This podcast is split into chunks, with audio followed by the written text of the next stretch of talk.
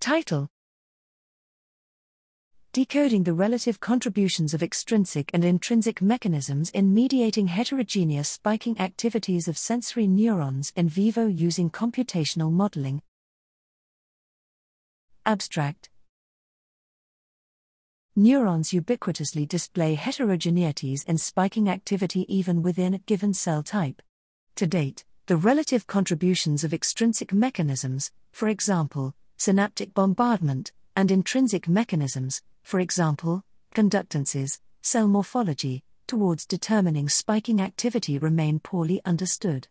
Here we address this important question using a novel approach that combines biophysical techniques, in which extracellular in vivo recordings of electrosensory pyramidal cells within weakly electric fish are combined with computational modeling. Specifically, by varying parameters, a conductance based computational model successfully reproduced the highly heterogeneous spiking activities seen experimentally.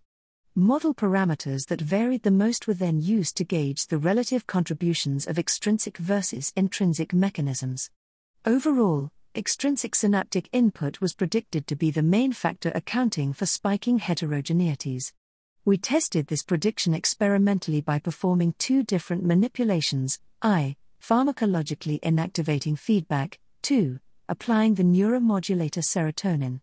Our model predicted that feedback inactivation should reduce while serotonin application should increase spiking heterogeneities.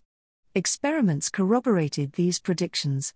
Importantly, for serotonin application, increased heterogeneity occurred despite a strong reduction in intrinsic membrane conductance, further demonstrating that extrinsic synaptic input is the primary determinant of spiking heterogeneities in vivo.